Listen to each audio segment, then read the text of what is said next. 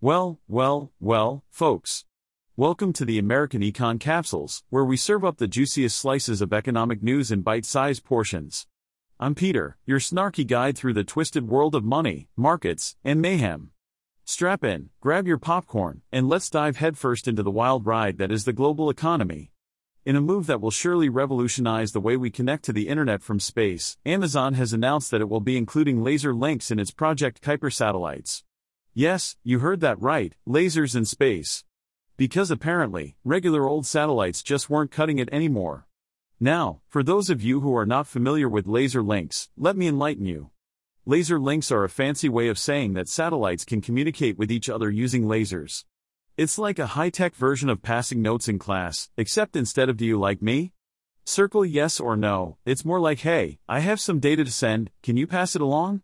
According to Amazon, these laser links will not only improve the speed of their space internet network, but also reduce the latency.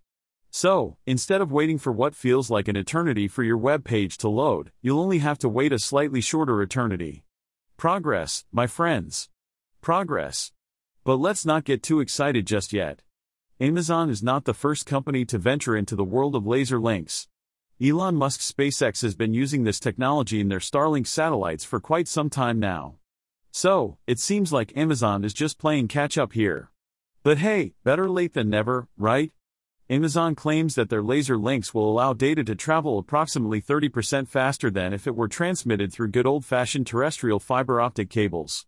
So, if you ever find yourself in space and in desperate need of a cat video fix, at least you won't have to wait as long for it to buffer.